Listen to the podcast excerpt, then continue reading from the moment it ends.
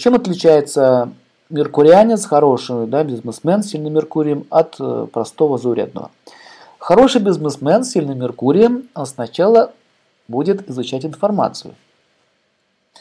Сначала он получит информацию, только потом вложит. А бизнесмен с плохим Меркурием, он сначала вложит, а потом получит информацию, но уже будет поздно. Поэтому они интересуются не только информацией на рынке, графике, они интересуются еще информацией астрология, психология их интересует, они информацию знают о человеке, с кем собираются работать.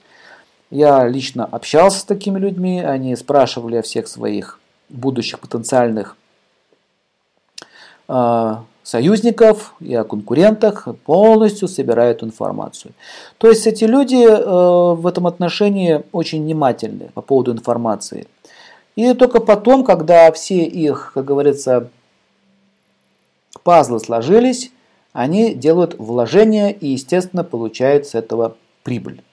Вот почему Меркурий считается планета торговли и планета бизнеса, почему Меркурий является одной из самых богатых планет. Она дает очень много денег.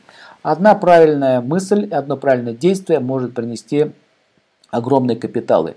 И одно неправильное действие или неправильно воспринятая информация может привести к разорению.